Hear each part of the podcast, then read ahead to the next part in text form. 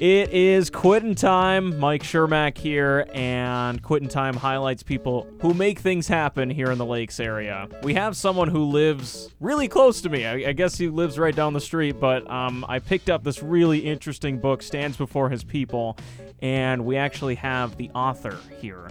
It is Stephen. Stephen, how's it going? It's going great. And I remind you, I'm co author as well. I had a partner, and uh, we, we uh, share equally in this endeavor.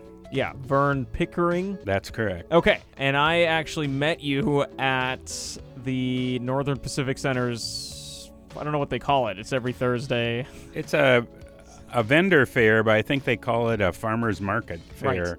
So uh, Even though a lot of it isn't food, I mean, you're selling a book. So yes, yeah, this book is about this legendary guy who lived right here in Minnesota, who became a missionary. And so I just want to ask you, I mean, all about this. Like, this book has been incredible to read through. For people who love the area, this is history. And so I just want to ask you, how did you get into this? How, what made you interested in this? Well, when I was ni- in ninth grade, I went to church camp at uh, Cass Lake Episcopal Camp, which is on the Leech Lake Reservation.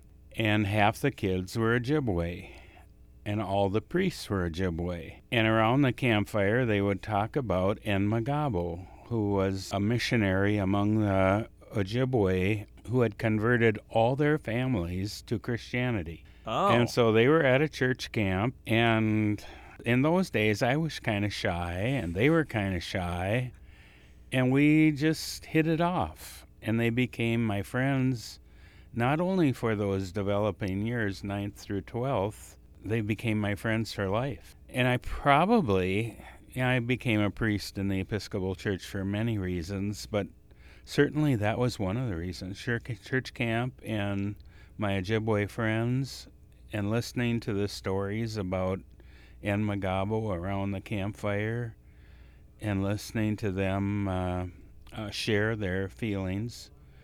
They don't like to brag, Mhm. but uh, and in fact, I- really wanted a Native American Ojibwe to be part of the authorship, and they refused.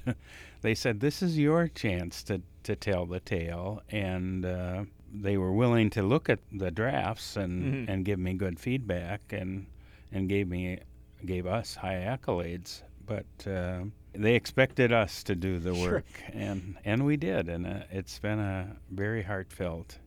But that's what started it. hmm they, these are people who were directly affected by this person. Oh, absolutely. Their families. Uh, I don't know what generation. You know, Enmegahbowh died in 1902. You know, and this was what was ninth grade. Uh, um, probably 59.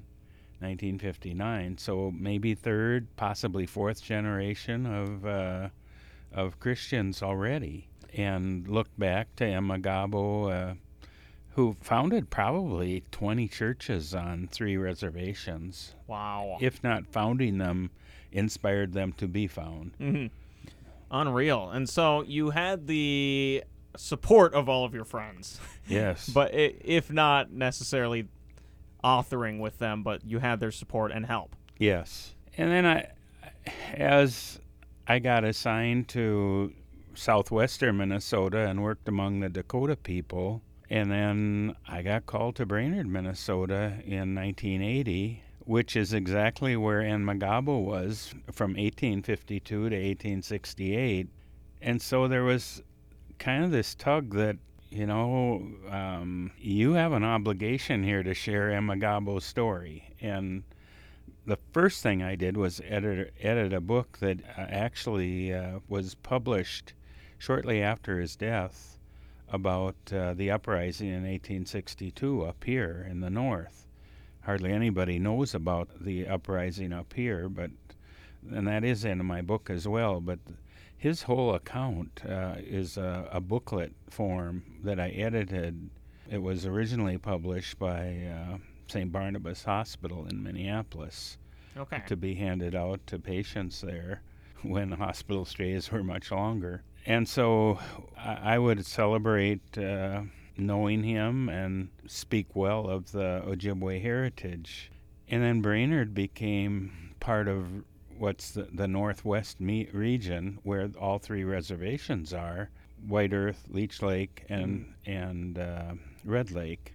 And those reservations all had predominantly uh, um, Episcopalians. And in fact, Red Lake is one of the few places where the Episcopalians are the majority, which is hard to believe. But Right. uh, um, and it's thanks to Enmegahbowh and the people he inspired to to be ordained and to be converted to Christianity. His grandfather was uh, a medicine man and initiated him into the Grand Medicine Lodge. But his grandfather gave him the name Enmegahbowh, which means stands before his people, and that's the title of the book. But he, uh, his mother was Christian, and so he grew up in a in a mixed family. Oddly enough, when he became a Christian, in fact, just before he was ordained, he refused to uh, repudiate his native religion. He said that his native religion was his Old Testament. It was what brought him to God. And he said, I see nothing in my native religion that is inconsistent with Christianity. And he said, just as you have the Hebrew scriptures for your Old Testament, I would like to keep my Old Testament as my Ojibwe stories and heritage that I've learned from my uh, father and grandfather. So, and Bishop Whipple, who Whipple Lake and Baxter is named after, Right. he he said okay and Mm. ordained him to be priest in the Episcopal Church. And he served here in the Brainerd area, first as a layperson and then uh,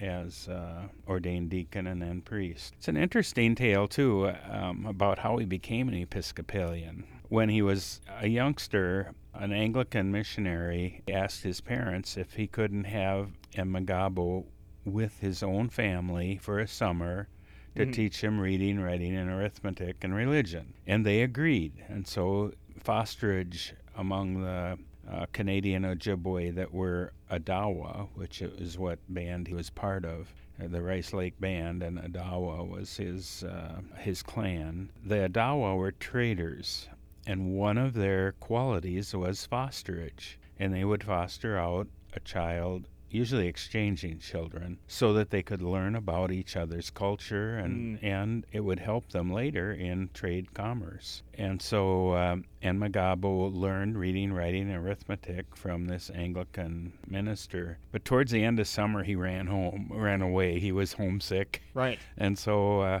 and then a few years later, a Methodist minister came by and did offered the same thing. And he went and, as he tells it, he didn't see his parents hardly at all again. I think we've shown that he did get back to Rice Lake, whether his parents were living or dead. We weren't able to determine exactly, but he did make it back to Canada for visits and got a lot of support from Canadian Christians for the ministry here in Minnesota. He then became a catechist in the Methodist Church, and they asked him if he wouldn't be ordained. And he said, well, he didn't feel that he was ready to be ordained, but if he could get educated. And the Methodist agreed to see that he get educated in a very daring move. Three Ojibwe men, including Enmegahbowh, George Copway, and a fellow by the name of Marksman, they went to seminary, Methodist seminary in Jacksonville, Illinois, and they were paired up with three white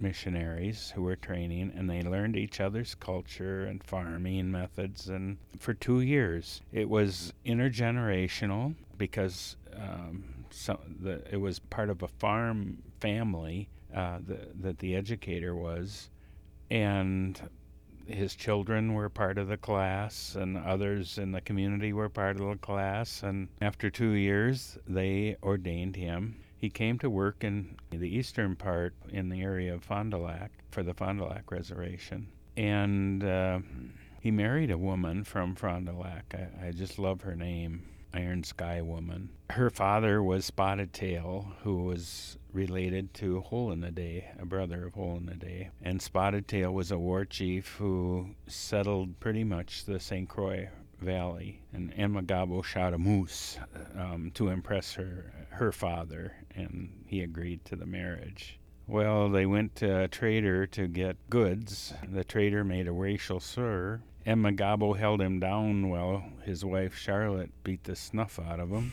And the trader was a Methodist, brought up charges against him. He went on trial and was defrocked by the the Methodists, and he he was so distraught, wanted to go back to Canada. He got on board the John Jacob Astor over over by Madeline Island. A storm blew him back. Went out again, and a storm blew him back. And he decided his Jonah experience that God didn't want him to leave Minnesota. Wow.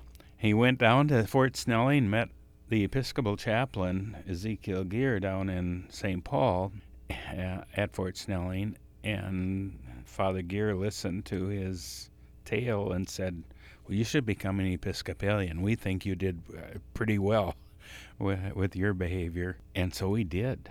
And he met James Lloyd Breck, uh, a missionary in the metro area. They hit it off. A couple of his children are named after Breck. And together they were invited by Hole in the Day. By now, uh, they had moved to Hole, to the Gull Lake area where the Day's village was, and he wanted them to be there to form a school and a church, and invited them. So uh, that's how he came to this area. And Mission Road and St. Columba Road, you probably pass it all the time, and it's St. Columba, not St. Columbo. Oh, Okay. Uh, someday that needs to be corrected, but uh, Is that how it's spelled on there? I have no it's permission. yeah, for it ends with o, uh, o, and that was all because of my friend Carl Zoffi. I love the man, but he had an odd sense of humor, and rather than call his place Columba after the historic uh, Scottish saint, he called the road he lived on Saint Columbo. And that was the what Italian actor detective Columbo, and And the city went with it? they did. So someday it'll have to be corrected, or those of us in the know are just going to have to grit our teeth and bear it. But Right. it, it is was St. Columba and Mission Road, and he had the, a mission where he taught the four R's reading, writing, arithmetic, and religion. But it wasn't a boarding school. It was a village school. The kids went home at night. And it was probably intergenerational as well. There, there are times when uh, adults would have been part of the school. The Episcopal Church was very supportive, sent lots of people to help in educating. And uh, for the national church, Indian ministry was focused right here at Gull Lake for many years until it expanded to the Dakotas and then out west. So, um, and Magabo was the person who was spearheading the Episcopal Church's missionary efforts. So, from right here at this base.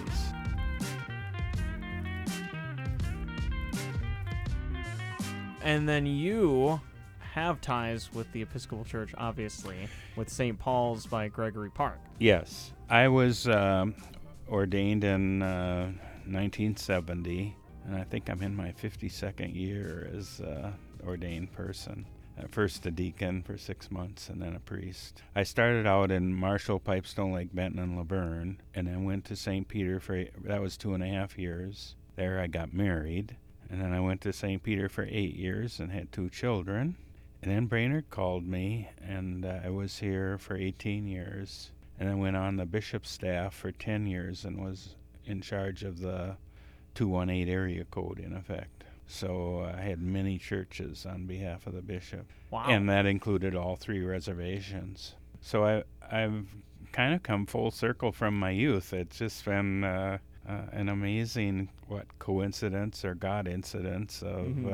uh, of intertwining with my Ojibwe friends. There's a sign that I really like at the Episcopal Church, and it says, The worship is over, the service begins. Were, were you a part of putting that up? Well, I don't. I, I can't remember for sure, but I certainly resonate with the feeling. Yeah. Um, I think we have the feeling like uh, church is just uh, an hour event inside a building, and and church is obviously much more than that. Uh, I mean, we're the church 24/7, and if we aren't there to get uh, inspired to go out, and in fact, I think even the word mass sometimes is misunderstood. I I think mass involves hogpiling on the world, so uh, it's uh, has some connotations that uh, mean much more than just receiving bread and wine. You receive something to be fed to to carry on some kind of mission and exercise in the world. When did this book come out? I guess it's something I've never asked you before. I think it was about two years ago, April of 20. 20. Because of COVID, it's just been kind of hard. So I, I could be wrong. It might have been a- April of 21, but Mhm. Um, we really started selling, I think, in April of 21. Mhm.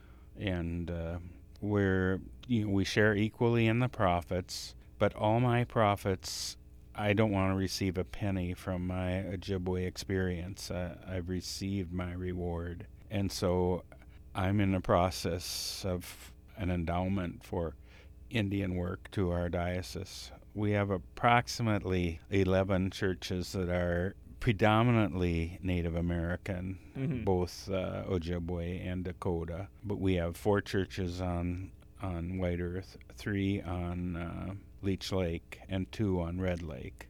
All of which, all of them were inspired by Enmegahbowh, and there, and he probably did closer to 20 churches. They've been consolidated over the years.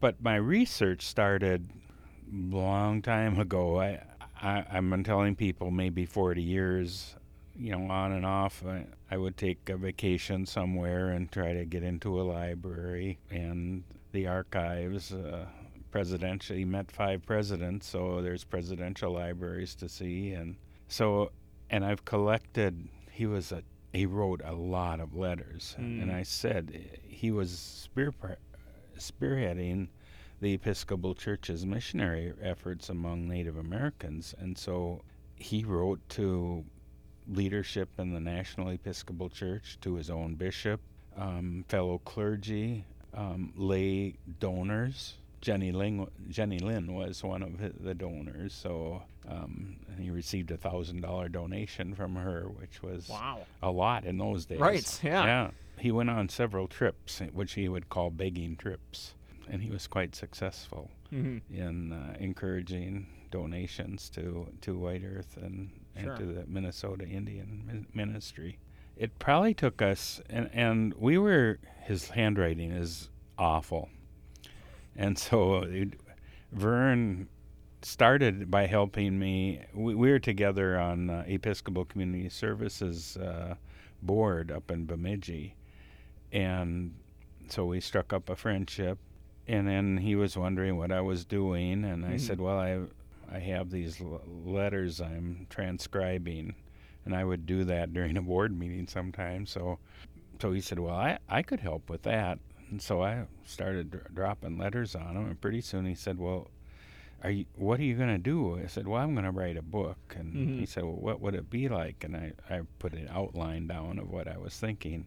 He said, "Well, you should write this book." And I, but I was so into research, Mm. and I'm still having withdrawal from research. Uh, it's it's like hunting for Easter eggs. It's just. But he encouraged me to write, and and then he said, "Well, you know, I'd I'd like to be a partnership."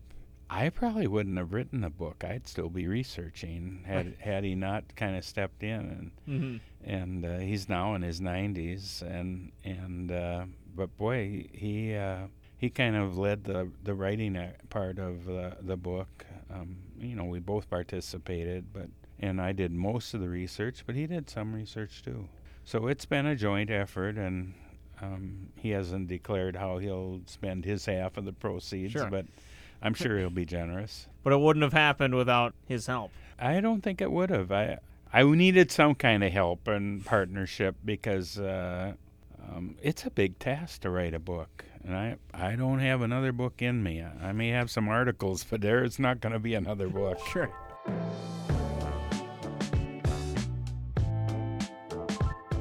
And you're the guy that goes out, sits at the table, and talks to people, tells them about it. What is something that a lot of people are really curious about when they come up and talk to you? There are some things that they don't know about our area. There's some things they don't know about Ojibwe feelings or or uh, or beliefs, and and some of the history around here. Uh, um, hardly anybody knows about the tragedy at Big Sandy Lake, where 400 Ojibwe died And Magabo felt it was intentional. Um, they had been invited. This was after treaties that Enmegahbowh helped negotiate as a chief uh, interpreter hmm um, for for for Ojibwe in Michigan, Wisconsin, and Minnesota. So uh, he had he cast a wide shadow, and they were to be paid an annuity once a year. And the territorial governors decided that they would have placed the annuity at Big Sandy Lake, which is just north of McGregor, and a remote spot to make it hard for the Indians to get there Right. from Michigan and Wisconsin in particular, pretty easy for Gull Lake, but or easier. But they had to be present, men, women, and children, to get the annu- their maximum annuity that was allowed by treaty. They were supposed to get their annuity in June, July, August, September, no annuity. October, no annuity. Well, winter is coming. People started to. They were out of food. They had hun- uh, hunted and fished, out hunted, outfished the area, and now we're at the point where some were starving, and the Indian agents um, dropped off tainted pork, and 400. Even though in Magabo told people not to eat the pork, it was bad. People di- died, and Right, well, 400 of them, and unfortunately, one of them was his own mother-in-law. So, which they buried on the way back home here to Gull Lake. I couldn't believe that they included that the kids had to be present. Yeah, you couldn't do it by proxy. No, they had to be all be present. Right. Uh, it it is, and and we don't. There's lots of history, and and, and we're trying as a community to to recover some of the Indian heritage here. A, a little thing. uh, This isn't in the book, but it's it should have been. We Squaw Lake or Squaw Point is uh, one of the points at Gull Lake, and when the GPS people started to do their apps, they thought Squaw Point was not a very good word. And of course, Squaw isn't a good word. So they changed Squaw Point to Gull Point. Well, there's a story behind Squaw Point. Um, the, the point goes out facing north. So you can see sunrise and sunset from, from that point. And so um, Village would select a woman to go out to send prayer, to say prayers, and to greet the morning, and to say goodbye to the night. And when settlers saw her go out, they would say, "Well, that goes there, that squaw to the point," and it got be known as Squaw Point. Mm-hmm. Well, if you call it Gull Point, which I, th- I I don't like the idea of squaw either, but you lose any kind of connection with Indian people by calling it Gull Point. Mm-hmm. So, how do we remedy it? I, I think it's up to the Ojibwe to give us guidance, and we should be able to ask them. You What know you what think? what should we? Now another one is the creek that goes through uh, the arboretum. It's Whiskey Creek, right? What did the Ojibwe call it?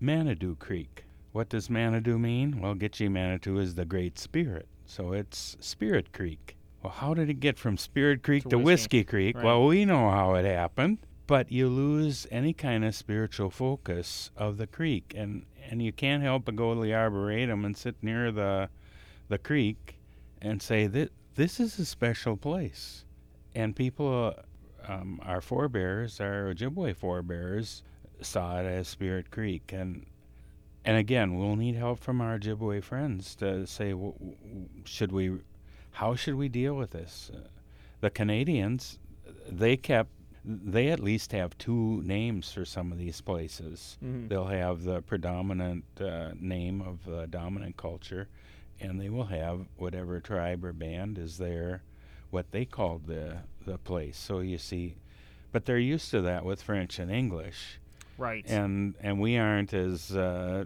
as inclusive as they they've had to be over the years. mm-hmm. So we'll we'll see what we've we're uh, we're gonna do, Right. and and I know the city's been working hard to with the Ojibwe community to try to um, um, be as honest as they can be about the many years that the Ojibwe were in this area Mm-hmm. um, they were here to welcome us when we came. Right. Where can people find your book? Well, they can buy it directly from me. It is in Cattails, uh, so the bookstore here in town, in downtown and it is in uh, um, the historical society s- is uh, sells it there as well, so you can get it in those those places. Both of those places, uh, uh, the authors get sixty percent, and the store gets forty, which I think is very fair. You can buy it online, um, and uh, I've been discouraging that. Um, uh, 55% I think is too big a share. Mm, That's more than the authors get. And and I think that kind of uh, um, percentage affects bookstores. Uh, bookstores generally are selling at 60 40. Um, and, and I think that's fair because they're promoting the book, they're answering questions, they have the book on their shelves, they're part of our community, they pay taxes, they're right. so They gotta have the lights on. Exactly, and Mhm. so uh, I I think that's more than fair, and and uh, so I've been discouraging online, um, even though I myself buy a lot of things online. I try to steer, I try to look locally for things, and if I can't Right. get it locally, for the very reasons I mentioned, uh, if if somebody is teaching your kids soccer or something like that, why I just don't feel comfortable uh, not doing business locally. Right. Yeah, Cattails. Cattails is a great store in downtown Brainerd. So It is. Okay, cool. Well, people should go check that out. And um, I don't know if you have a website for people to check out or anything. I do. Standsbefore.com is the website. Uh, we haven't been selling. I just got a credit card. I, I've been doing cash and check. But you know how, many, how few people have checks anymore? It's Right. just embarrassing. And and uh, I was surprised that um, it's pretty reasonable to have a credit card. So I have a, I have the Square, and I've sold one book so far. But I sold ten a couple of weeks ago on the e- at Hunters Point on the east side of Mille and I could have sold five more if I had a credit card. So I decided that's- to bite the bullet and and get the credit card all organized. well, Square is free, right? I, no, I, I um, you well, you pay a initial fee to buy the square, and that I bought at Target here in Mhm. town, and then there's uh, I think it's I don't quote me on that, but it's about 2.8 percent goes yeah, to Okay. The processing the credit card and getting it into my bank account. Mm-hmm. So uh, and then they have a you know a trail because um, I have to pay the sales tax to stay out of jail. Yes. That's a good thing. Right. Plus, I'm happy to pay the sales tax. Right. All right. Well, I appreciate it, Stephen. Thank you for stopping by. I'm, I'm happy to do it, and and uh, one of the side effects side has been great conversations, including one I had with you, but also sixth grade teachers. Um, they've invited me to come to their class and and uh, do uh, some question and answers with the kids, and Mhm. I, I'm uh, I'd I'd love to do that, and Right. I, I don't charge for that at all Yeah. but it's it's a service to to get the word out. I, I think we, and I hope if somebody sees something that needs to be corrected, they give me feedback because you never know what you don't know.